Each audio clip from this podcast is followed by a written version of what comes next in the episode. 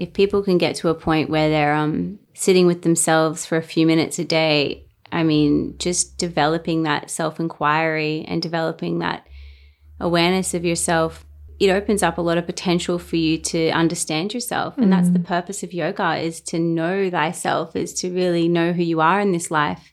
Life goes by and you, you end up in old age and, you know, just carried away by all of the tasks and to-do lists. And there was someone underneath there to discover. And I think that's what yoga is is offering people tools and techniques for personal transformation and uh, self knowledge. Welcome to Conversations with Soul, a podcast with the intention to bring you back home to yourself. These heart to hearts are hosted by Miri and Liz, the co owners of Soul Cleanse, a holistic health offering specializing in organic juice and whole food cleanse programs plus so much more. With our guests, we will be diving into conversations about holistic health, spirituality, emotions, relationships, sustainability, plus other juicy topics that light us up. Welcome to another episode of Conversations with Soul. Today I am with my friend Rose Lamont, who is the co owner of Ritual Yoga and Pilates Studio, uh, which is based in Palm Beach on the Gold Coast. And she co owns that with her sister Sophie. And today we're going to have a conversation about developing your own home yoga practice, which is going to be really interesting. So, welcome to the podcast, Rose. Thank you for having me. You're welcome. So, before we get stuck into some questions, I just want to let everybody know that after our conversation together, Rose is going to take me through a little guided breathwork practice. So if you'd like to, you can get comfy and join along with us, or you can just kick back and listen. It's up to you. So let's get into it. Could you share a little bit about yourself and how you got into yoga? I got into yoga when I was probably about 18, and that was purely just yoga classes. I really enjoyed the way that yoga made me feel. And I'm someone who's always enjoyed being physical. So, you know, just being physical and being in my body. And, and when I found yoga, I really liked that I was able to go a little bit deeper with that and, you know, learn how to use my breath. And, you know, some teachers would incorporate some philosophy, which I found interesting. And so, yeah, that was my initial entrance into yoga. It was just to kind of to do some kind of movement that was enjoyable. I wasn't really into like team sports or any other kind of thing. So it was it was really just my entry in of just yeah, just purely for physical reasons and just enjoying that feeling. I couldn't really quite pinpoint what it was, but just enjoying that feeling of yeah, like using my breath and feeling a little bit clearer and getting some endorphins in my body and, and uh, yeah, that was originally how it started. Mm. And then when did you start yoga teacher training? What led you to that point? Well, I think what spurred me on to do the do a yoga teacher training was I started to do some of my own research into yoga philosophy mm-hmm. and that was really what hooked me in to wanting to pursue studying yoga so that's what I did. I, I, went into yoga hoping to really dive into yoga philosophy. I didn't really plan on becoming a yoga teacher, although in the back of my mind, I thought, oh, that might be something that is really interesting. And it just all kind of unfolded naturally. I just I started doing the training and I got a little bit of philosophy in that. And then it wasn't until years later, you know, after I did my training and after I'd been doing, you know, some physical yoga classes and teaching some physical yoga classes and simple, really basic stuff that I met my teacher, Rose Borden.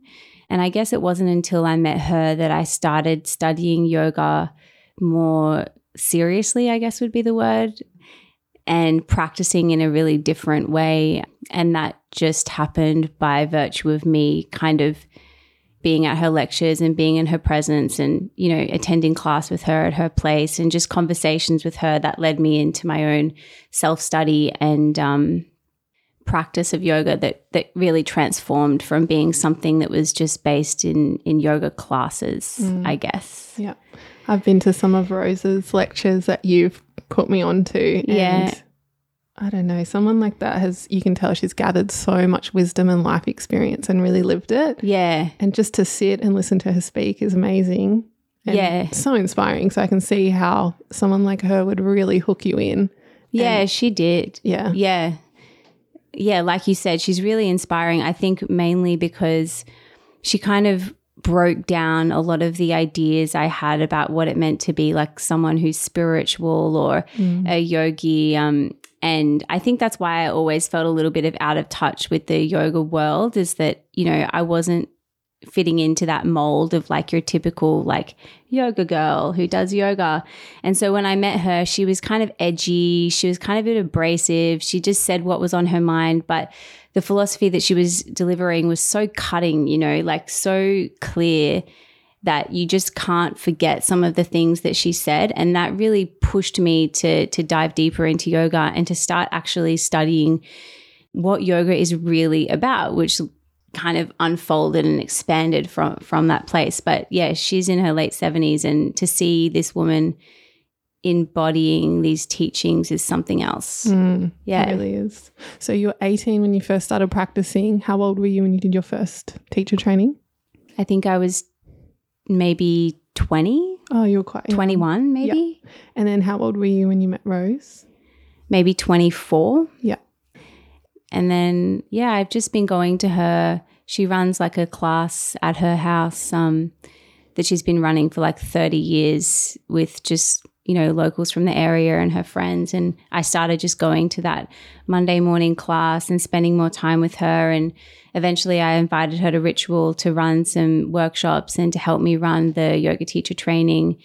And yeah, just by virtue of being around her, I've really learned a lot. And I consider her to be a mentor of mine, which I feel really, really grateful for. Mm, an- yeah. yeah, that's amazing. Such an asset. Yeah. Such a gift. It's a real gift. to be able to find someone physically on your path that you can learn from. yeah, that's true. Really rare.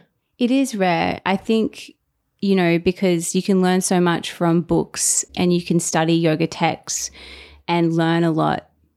But it's another thing when you meet someone who studied these texts and then lived them over the course of like, you know, 50 years or so. She really um, brings the whole practice and the philosophy philosophy of yoga to life in her actions, hmm. in her words, in her presence. You can just feel she's a living embodiment. So I think it is rare to find those people. So I would say that anybody who is wanting to go deeper with yoga, look for these people because they exist and they might not be people who you might typically think are yoga teachers. Mm-hmm. They could just be, you know, it could be a grandparent, it could be a neighbor, it could be anyone, you know, someone in your life who's embodying what the teachings of yoga are offering, which is just that pure presence and attention and awareness in life. A lot of people are living examples of that and they are not doing quote unquote yoga. Yeah. So, yeah. Well, they don't identify with it at all, even. Yeah. hmm Yeah. Um, what about Ritual? When did you and Sophie open Ritual? Um, we opened Ritual in 2015. Mm-hmm. Yeah, that was a real journey. I think we were both really naive about what it took to like open up a, a yoga and Pilates studio and, you know, have a, a business and and I actually think that was a huge advantage being that naive because you're just and you're a bit younger, you're less averse to risk. So we mm. just kind of like dove in and and then dealt with all the problems that came up as they evolved. I'm sure like you've experienced in your own business and so yeah, we opened it. So if you only would have been 23 and she had just had it she she got pregnant basically straight after we opened. So it was like we just kind of like dove headfirst into this world. Um, and yeah, it's been really fun journey. It's been challenging and it's also been yeah really invigorating. Mm, that's so cool. I love that you guys did that so young and just so ballsy. It was it was yeah. I do remember my dad saying, "Oh, like you know, what are you guys doing? We're both finishing university, and we thought we were both going to go off, you know, and pursue what we'd been studying." And my dad was like trying to get behind us because he's really supportive. Like my parents, like, yeah, great job, guys. Like, go for it. But also, like, oh, like, are you sure yoga? I think I think my dad said he's like, are you sure yoga isn't just like something you're into now and like you're going to be, you know, not into it later? And isn't it just a fad? Like everyone's doing yoga now. I had to like really try to explain to him, like, no, doubt this is something we seriously want to pursue. And now it's really interesting to see how yoga is continuing to grow mm-hmm. um, and expand. And it, it has been an interesting journey to see it evolve. And actually, the studio evolving has been really nice. And seeing the community that's really holding the whole thing together has been really a humbling and enjoyable experience. I think that's one of the things that I love the most about Ritual. When you go there, it feels very welcoming. It doesn't feel intimidating at all. It feels like a place that anyone belongs. So that's a real testament to you and Sophie that you've created that and the community. Like mm. the whole Palm Beach community is super cool. And yeah, everyone that goes there, they're just there to unwind and really get into their bodies. It's not pretentious, it's really down to earth. I love it.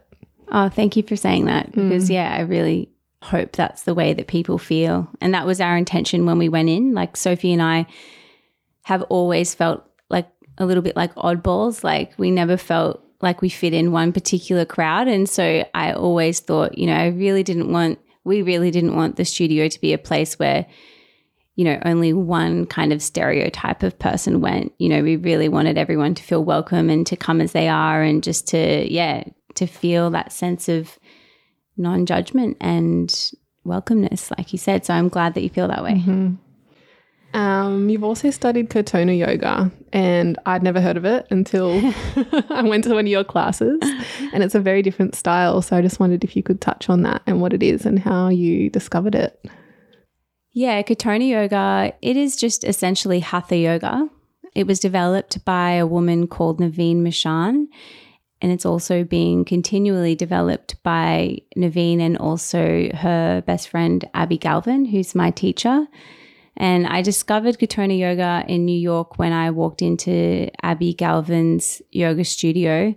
And I think it kind of just blew my mind the way that she was teaching and practicing. And when I saw the students in the room and how I'm not going to say advanced, but you know, not advanced in that you know they were doing all these crazy poses, but everyone was really embodied and and focused on what they were doing, and it wasn't a kind of yoga where you know the you just blast like a a really good playlist and everyone kind of zones out and is just flowing all around the place. It was there was no music. She was like, "All right, guys, like this is what we're doing today." It was very kind of regimented and structured and measured but also really freeing. And then I really liked all of the metaphors that she was bringing into the practice and that they use in Katonah Yoga. So, what is Katonah Yoga? I guess Katonah Yoga is Hatha Yoga and it infuses Taoist theory. So, more traditionally, Hatha Yoga, which draws on the lineage of Tantra Yoga and Hatha Yoga and all the postural based yoga that we see today, which comes from Krishnamacharya, uses Indian philosophy. And so Katonah Yoga is doing the Hatha practice, so the physical postures, but using Taoist philosophy and the the Chinese system in terms of the elements instead of we would probably be drawing on in more mainstream yoga Indian philosophy and mm. Ayurvedic elements and philosophy. So it without going like right deep into it, it just has a um, different underpinning, but it still is hatha yoga. And the main thing that we focus on is the repetition of the yoga postures and the techniques and using your imagination to really infuse the postures. And then rather than muscling through all of the postures you're you're using measure and, and try and access joint space. It is something you really have to feel. It is. I, i'm trying to explain it but it, it, it's it's kind of hard to explain what um, I will say, because when I attended the class, is that it felt really refreshing to do Katonah yoga because all I'd all I'd predominantly done was vinyasa yoga. Mm. And a lot of the cueing, any vinyasa yoga class that you go to is very similar. Like if you go to a class in New York versus Australia, there's like a method and a system. So then to go to a Katonah yoga, it kind of gets you out of your programmed mind. You have to pay attention more because it's not something it's a new system, just the philosophy behind it and moving into the postures. So I actually feel like I can what forces me to be more present in a class, even that alone is really cool and such a gift. Yeah, no, I, I'm with you. It does kind of break your habits. Mm-hmm. And that's essentially what yoga boils down to. And then I really enjoyed Katonah Yoga because, you know, meditation is much to do with breaking down conditioning. Mm. And the physical practice for me always seemed a little bit dissociated from like the classical purpose of yoga. And I really liked that Katonah Yoga was really about, like you just mentioned, actually breaking down the way we habitually move in the body. And that really changes your your mind and that it builds that awareness in the class. So yeah, it's it's a huge part of it. You're using structure and geometry and measure as opposed to just using your habits Mm. and kind of flowing through something purely out of to say it again habit. Yeah, yeah. absolutely. Yeah. I've had a mentor before that told me to start like brushing my teeth with my left hand and doing everything the opposite. And that's how you basically reform your brain and your Yeah. habits, is because we're so conditioned Mm, and we do things from the subconscious mind until we Mm. really shake that up. mm. Yeah, not gonna change. actually, Abby says that as well. Yeah. And in Katonah Yoga, they they reference um the three natures. So your first nature is basically your habitual nature. It's your plant nature. Mm. It's everything that kind of comes naturally to you, and it's your habits. Like brushing your teeth with your right hand. Exactly. Yeah. Yeah. Or the way the way you do everything naturally Mm-hmm. and habitually. And then your second nature are things that are learned. It's like your scholastic nature. It's your solar nature. It's how you kind of um, build techniques within your life and within yourself that don't necessarily come come naturally. And then they say the third nature is really how you weave these two things together, mm. things that have come naturally to you and things that you've learned. And that really gives you competency in the world. And I guess the idea with habitual nature is that eventually your habits kind of break you because, you know, if you always just do what you're good at, then eventually your strength becomes your weakness. And that's something that um, Abby taught me. And I find that to be really invaluable. And it does speak to, you know, this idea that, you know, yoga should be something that just comes really naturally or just doing what you feel like it, but feel like at the time. But if you do pay attention, just doing what you feel like only kind of gives you more of the same thing over and over and over again. And the mind is very cunning and emotions are very watery. And so you can kind of just trick yourself a lot of the time. And so I really enjoyed what Abby taught me with Katonah Yoga is that yoga isn't necessarily about what comes naturally. It's about mm. developing your second nature, about things that actually don't come naturally to you. It's it's actually quite unnatural to do pranayama. It's quite unnatural to put yourself in these positions with asana. It's unnatural to train your mind with concentration. So you actually do have to, and Rose Borden talks a lot about this as well, go against what comes naturally to you to begin to unfold and evolve evolve yourself. Mm. So Katonah Yoga gives you that theory in an embodiment practice, like in the physical class, you're doing it. And that's what I really liked about it. Mm, that's really cool. Yeah. All right, let's switch gears a little bit. How is the landscape of yoga different now to when you started practicing or teaching? I guess you were you were 20. Yeah. I So think, how, how long ago was that? Do you want to share your age? okay, so that was 13 years ago, not Yeah. very long. I will just preface this whole conversation by saying that in no way do I consider myself to be any kind of like yoga master, advanced practitioner. For me, I feel a deep sense of humility with respect to these teachings. I wanted to say that because I feel like it's, you know, we're talking about the landscape of yoga and there are some things to be said. But then in saying that, I know that I'm also a part of that world. Mm-hmm. So I think, how has it changed? I think yoga is ubiquitous now. It's all over the planet. I, I did look at the stats recently about like how it's essentially become like a multi billion dollar industry.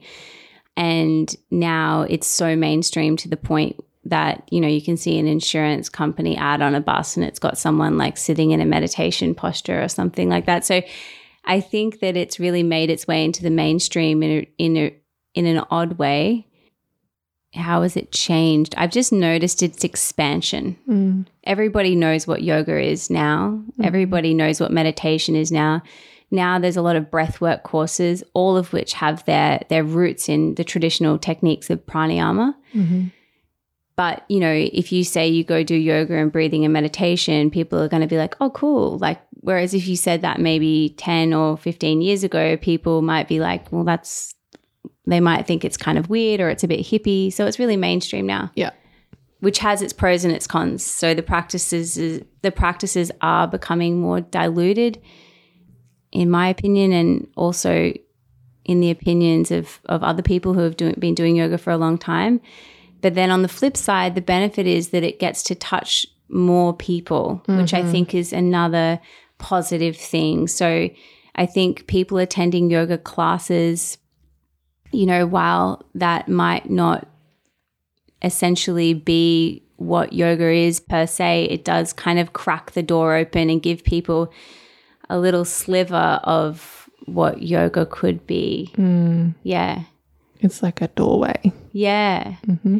And actually, I was reading an interview with someone who was a direct student of Krishnamacharya and TKV Desikachar. And he said that when he was studying with them, and they essentially were the ones to kind of bring yoga into the West. Mm-hmm. And he was the teacher of Pattabhi Jois and Iyengar, Krishnamacharya was.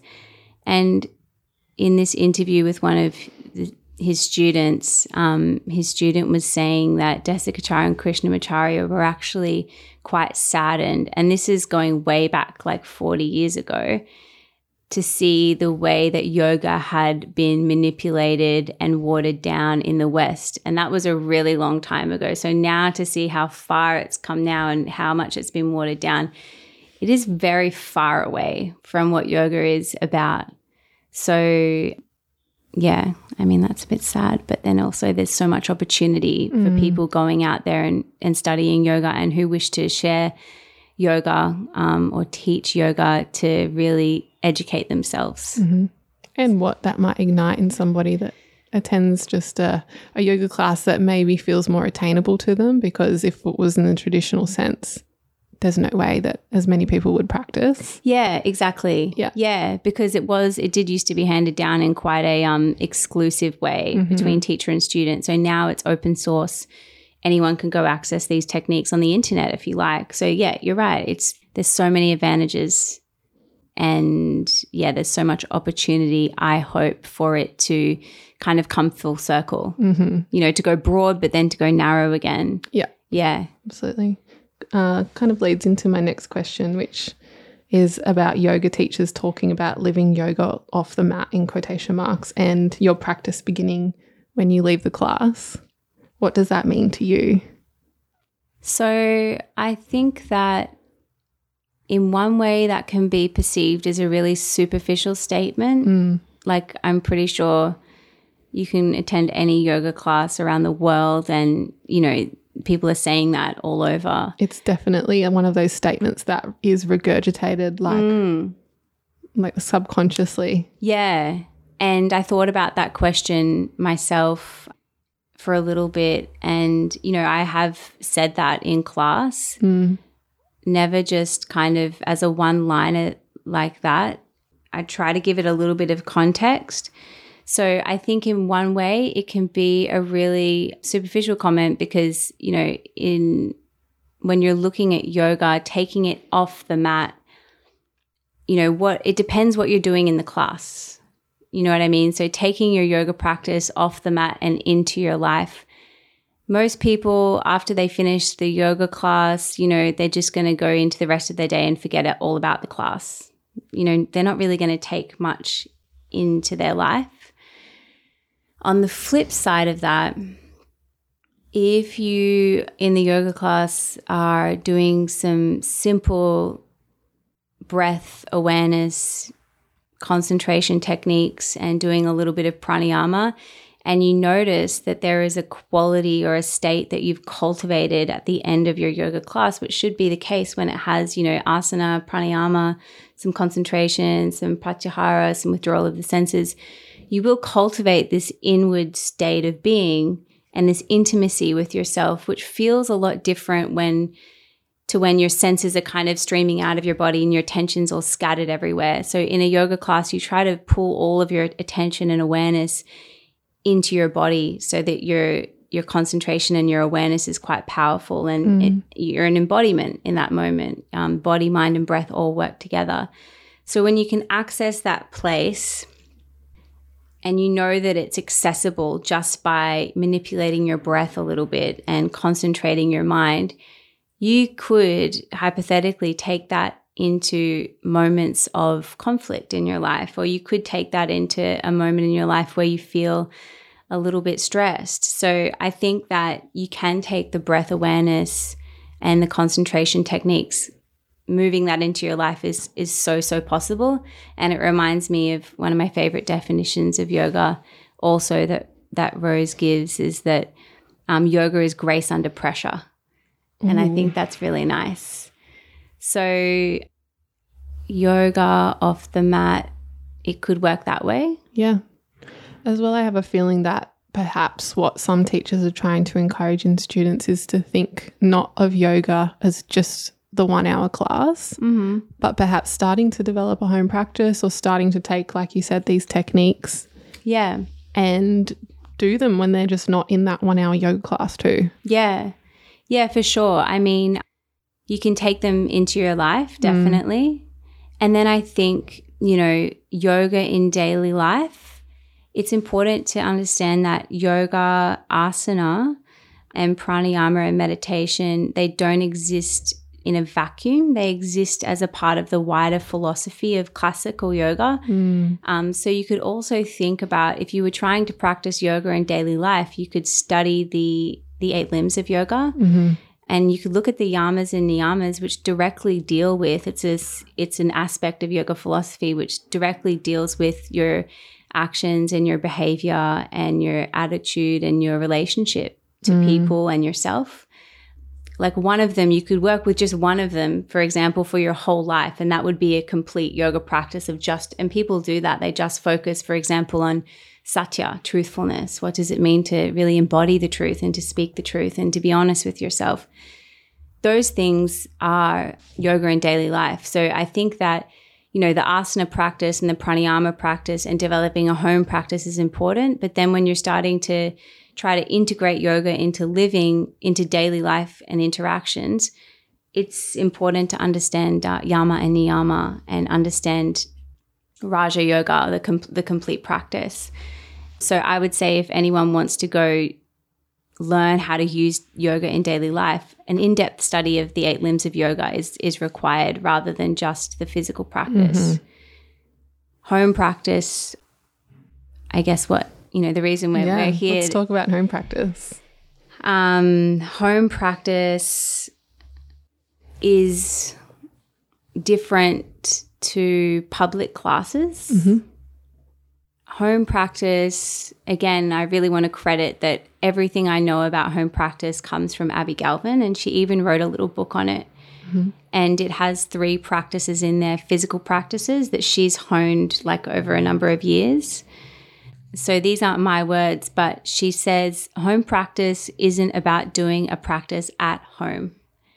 Home practice is really understanding that the body and the mind are your abode. You are your own home. Mm. So it's really about learning how to make your house a home, learning how to develop, you know, intimacy with yourself, learning how to befriend, befriend yourself, learning how to be in solitude, learning how to work with all of your your inner resources. And I think the difference between that and a public class, for example, is that when you go into a public class, you know, the teacher is there, you're in a group, they tell you what to do and in some ways, you know, you're just focusing on the instructions. And in home practice, you're instructing yourself, you're going through um, the techniques yourself. And there's no distractions, you know, there's nobody else there to kind of hold you in that space. So you create that container for yourself. And what it does is it forces you to really learn how to to sit with yourself and to do yoga techniques in a way that is actually transforming you. Because, in a way, you can go to a public class, it's quite communal, it's kind of fun, it's quite entertaining. But home practice is not entertaining. It's hard. Yeah. There's just you and yourself. Yeah. So you have to you really need three three things in order to have a, a good home practice. Again, Abby taught me all of this, so it'd be worth interviewing her as well in home practice because she just knows so much. But you need to have good techniques. So that includes like the physical asana techniques and the pranayama and the meditation techniques. The second piece is that you need to repeat those techniques because if you do something different every day, you just kind of are doing again your first nature. It's just what do I feel like doing? And your mind is always telling you different things about what you feel like doing.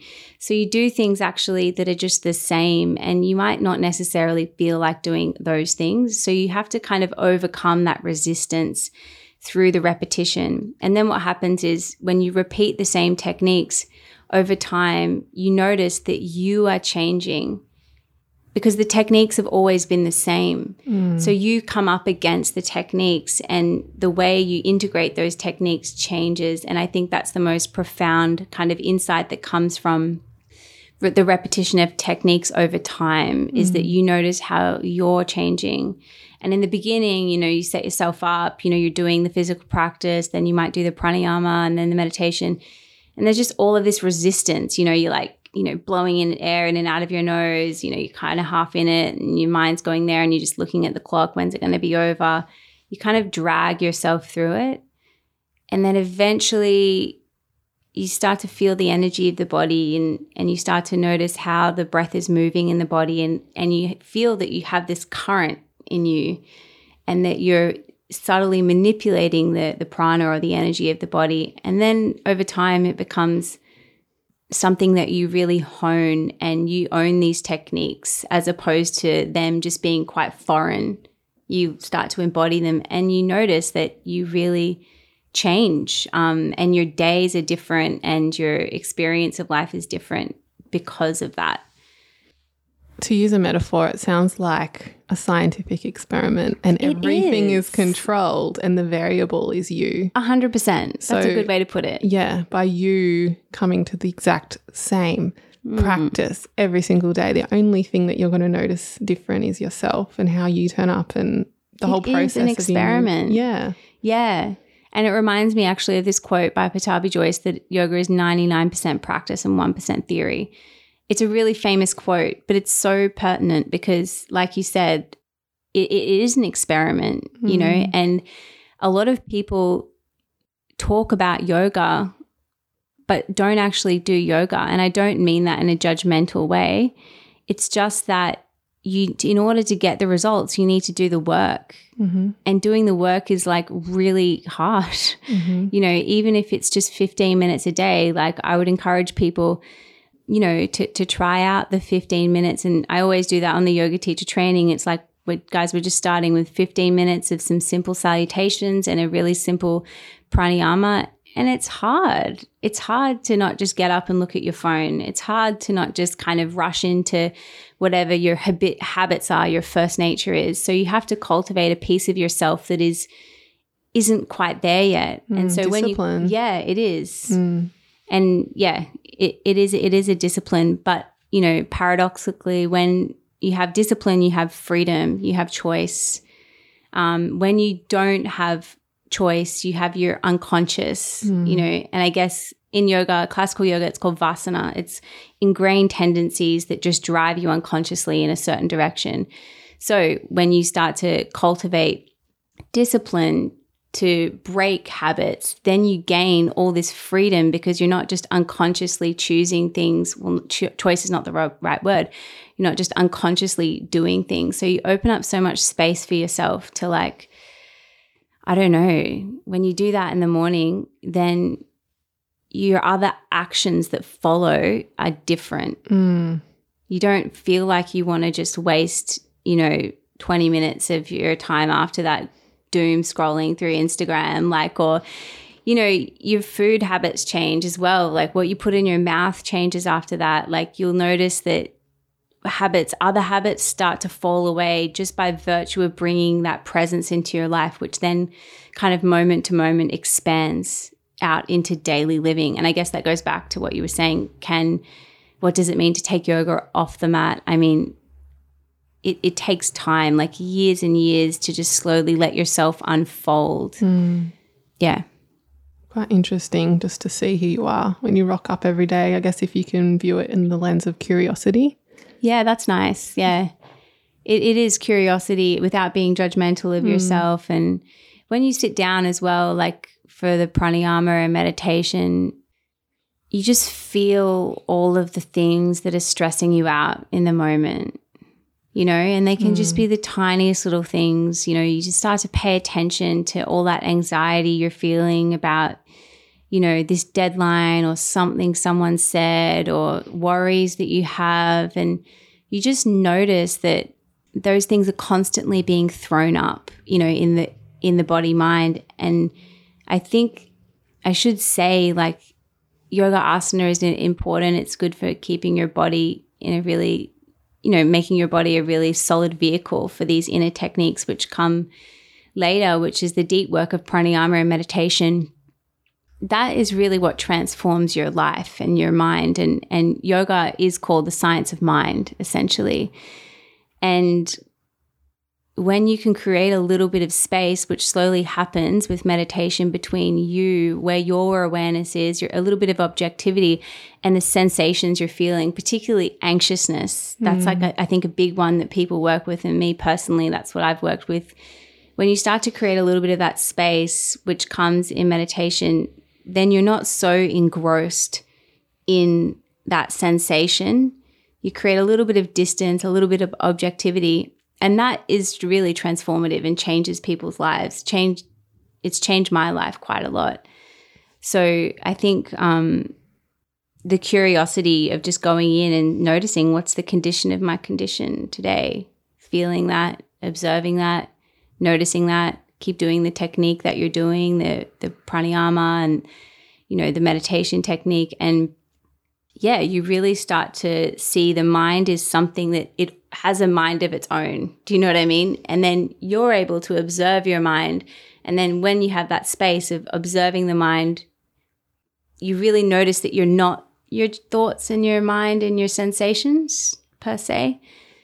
And that is, it's a big deal, I think. Yeah, it's the golden ticket. It is. Yeah, it really is. Absolutely. Very easy to forget. What does your home practice look like? So, my home practice looks like the one, it's a variation of one that was taught to me again by Abbie Galvin. It's not the, the exact one that she taught me, but it's, it's one that works for me in the mornings. And it, it simply looks like I wake up, I have, okay, I, I first should say that, like, unless you have an area that you practice in your house, it's really hard to do home practice mm-hmm. or like just a little spot or a mat.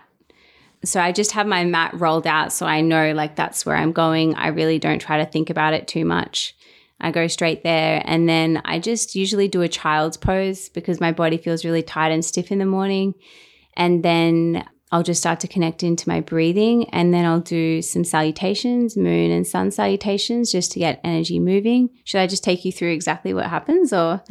Yeah, I'm sure people are interested. um, and then I go straight into a pigeon pose mm-hmm. with variations. Then I go into a double pigeon with variations. And then I go into Gomukhasana, cow face pose with variations, into a seated twist and then I will do a back bend, mm-hmm. and then I will do another twist, and then I'll usually do a plow, and then I will sit up.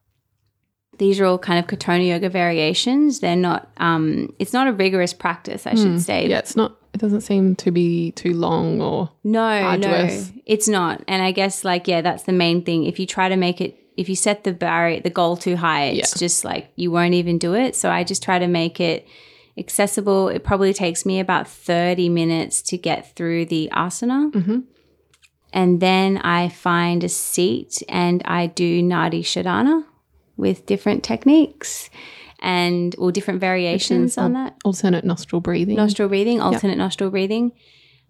Then I sit and um, I use an app called Insight Timer. Just plugging that up because it's a really It's good so app. great.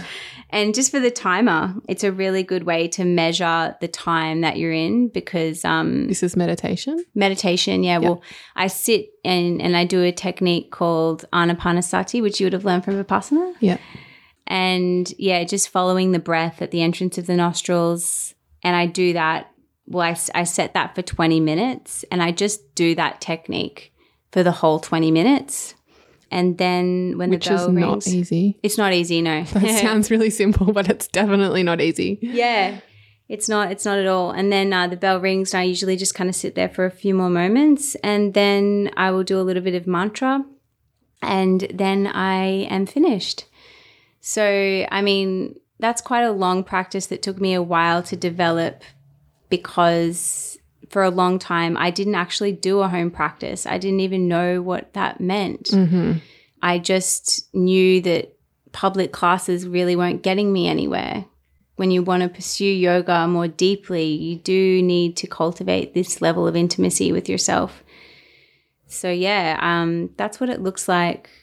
And I think in the beginning, you need to do something that's achievable. So it could just be, I would say, for anyone listening and you want to start a home practice, even if you know a lot of yoga postures and things, just do some salutations and then sit down and, and do Nadi Shodhana and then follow your well, alternate nostril breathing and then follow your breath. And that's 15 minutes of that is actually life changing. Mm-hmm.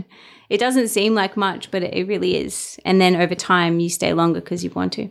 The discipline of doing it every day is the magic, though. It is, yeah. You do need the repetition and consistency, and you need to have the patience to do that over a, an extended period of time. And the Yoga Sutras talk about that, you know, um, with respect to advancing with the eight limbs of yoga. You know, you can't just do it once and expect results, even though there's small results. Yeah. It's like anything. Absolutely. It's like, I don't know, like golf, I'm sure. Yeah. I tried to play golf once. It was really hard. I It's so hard. It's really hard. It's not like an entry level sport. Yeah, it's not, and neither is meditation. True. It's kind of, and that's why the asana is really important. I think it gets people going in Yeah. the beginning. It's kind of like, all right, like I feel like it's the hook it is. It does. It really, because you feel really good. And I mean, it's such a great way to keep healthy. yeah, it's a gateway drug. I lo- yeah, I struggle to do exercise that isn't yoga, to yeah, be honest. Yeah. I know yoga's not like an exercise, but oh, yeah. It is exercise. Yeah. It is exercise, but in terms of keeping my body healthy, I just feel so good when I practice yoga that I struggle. I can Yeah. I like walking, but other Yeah, than that, I just love same. yoga and Pilates, a little bit of Pilates. Yeah. Yeah, it's it's a really good way for people to get it. I think like I said I started yoga because of exercise. Mhm. And then I just ended up like you know neck deep in this thing that's kind of taken over my life in a positive way. So, yeah, I think it does lead people in and if people can get to a point where they're um sitting with themselves for a few minutes a day, I mean, just developing that self inquiry and developing that awareness of yourself, um, you, it opens up a lot of potential for you to understand yourself. And that's the purpose of yoga is to know thyself, is to really know who you are in this life. Life goes by and you, you end up in old age and you know you're just carried away by all of the tasks and to-do lists and there was someone underneath there to discover and i think that's what yoga is is offering people tools and techniques for personal transformation and uh, self-knowledge So cool. So, say someone practices yoga a couple of times a week at their local studio and they're interested in dabbling in a home practice. Well, not dabbling, they're interested in committing to a home practice. Mm. Do you think that they could start by themselves or would you Yes. recommend that they learn more or? i think you can start by yourself Yeah. I think you need a good teacher for pranayama and meditation. and obviously asana, you do need a, a teacher at some point, but you know, not having a studio is not a barrier. I think you can learn the salutations in a really easy way. Like, you know, you just inhaling, lifting the arms, exhaling, doing a forward fold, just beginner variations. Mm. You know, doing the salutations really gently. And then if you're just sitting with yourself after that and you know, maybe you're not doing the alternate nostril breathing. Maybe you're just breathing in for four and then exhaling for four and then sitting and just observing your breath for a few minutes. That's a perfect start. And then if you think, okay, now I want to go get some instruction, you can seek out a teacher and seek out someone to start to guide you through the practices and learn more. And, you know, there's plenty of things online now where you can go where you can go and learn just the beginning. I wouldn't really recommend like just practicing online mm. because you do need a teacher. But if you want to learn these things, they're out there, mm-hmm. you know, for everybody. And you don't need to buy anything maybe a yoga mat would help actually. But you know, you don't need to go buy and buy into this spiritual materialism that exists about having the perfect mat and the perfect clothes and the perfect yoga body and the perfect studio to go to mm. blah blah blah. It's like yoga has nothing to do with that. It's about everything that you already have. If you have a body, you have your mind, you have your breath, good, you can start there. Mm. Then just doing the salutations, some simple breathing, just paying aware, paying attention. That's all you need to do. Pay attention to the breath and the movement. That's like yeah, an advanced practice. And all the other stuff is just going to take you further away from where you're trying to go. It really does. Yeah. Get sucked in. Yeah. I think, you know, it's such a big industry, a big money making industry. Mm. And it's sad to see the way that yoga is portrayed on Instagram. Um, I know a lot of people feel too afraid to come into the studio. Well, I've, I've heard this from people because of what their perception of yoga is. And they see all these like skinny 20 year old girls like doing like the splits and they're like, God, like that's not me. I can't do that. And yeah, I think a good teacher will break away that perception for you and break down, shatter that perception for you. Shatter it, yeah. Yeah. Cool. And if you do yoga, like just at home with those little simple things, like you'll see too, it's not what it's about. Mm. Yeah. Also, Ritual has online platform of free classes. So yeah. I mean, if someone's listening, they don't have access to a studio or they feel too intimidated to go, they yeah. want to try it out first. They can yeah. always jump on your website yeah, we just have a free platform where we put classes up and you can just, yeah, you can log in and it doesn't cost anything. You can just go in and explore the classes. And I think that's a good way, yeah, if you're at home and you feel a bit nervous about going into the studio or if, you know, you have a financial strain at the moment, as a lot mm. of people do, like, yeah, I think that finances should never be a barrier to learning yoga because, yeah, you, it's about relying on your inner resources, everything you already have. So, yeah. That's cool. So let's do a little practice together. You're going to take me through some breath work, and potentially, this is a practice that people can follow along with at home and incorporate into their home practice if they feel aligned. Yeah. So this isn't a like a particular pranayama per se, but it's a really nice thing to do just to start to become aware of the flow of breath in your body and also just to feel that you're alive and to drop yourself into your physicality. So, we're going to be doing just a four part breath and we're feeling the four phases of the breath. So, if you're at home, you can just make yourself nice and comfortable sitting up and it's always useful to just sit on top of a blanket or a cushion if you have something close by so that your your spine is elongated and you're not using your back muscles to hold yourself up. And then place one hand on your chest and place the other hand on your belly. And simply become aware of the sensation of the breath.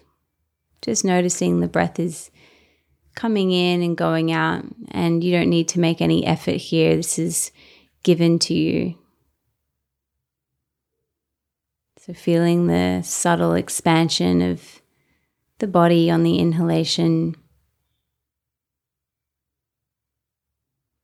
the softening on the exhalation. The inhalation is associated with receiving, it's a yin quality, and the exhalation is a giving, it's a yang quality.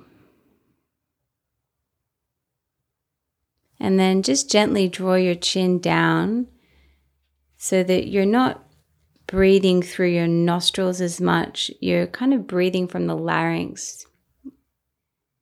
So you might have heard the term ujjayi breathing before. So there's a subtle whispering sound to the breath. And you feel like you're breathing more from the throat than from the nostrils. It's the breathing that you start to go into in deep sleep. And then on your next inhalation, feel the ribs expand, feel the chest rise, feel the back expand. Breathe all the way into the very top of your inhalation. And then pause. Notice that pause at the top of the inhalation for the breath retention, and then feel the exhalation. So, breathing all the way out.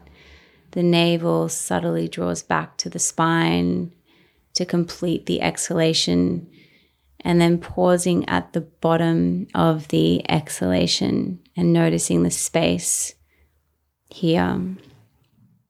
And then breathing in, feeling the belly expand feeling the ribs expand, feeling the chest rise up toward the chin slightly. Pause at the top of your in breath, hold in that silent space of the kumbhaka or the breath retention. And then exhaling, letting the breath go, feeling the navel draw back to the spine, emptying your lungs completely. And then pause at the bottom of the breath. And we'll do one more round together. So breathing in, two, three, four. Pause and hold your breath here. Let the body soften. And breathing out, two, three, four, pause on an empty breath. Beautiful. And then just return to relaxed abdominal breathing. And so you've successfully accessed the four phases of the breath the inhale, the pause at the top of the inhale, the exhale, and the pause at the bottom of the exhale. These are the four parts or the four phases of the breath. Thank you so much. No worries. Thank you for having me. It's been a real pleasure. It's been a pleasure to be here. Thanks for having me and thanks for letting me talk about yoga. Anytime. And we'll put lots of notes below if anyone wants to check out Ritual or their online space and perhaps some links to Abbie Galvin's work that you've mentioned today. Yeah. And Rose Boardman too. Yeah, definitely. I'll um, send them through. Wonderful. Thank you. Thanks, Liz. Thank you for journeying with us today. We trust you received the wisdom shared in this episode.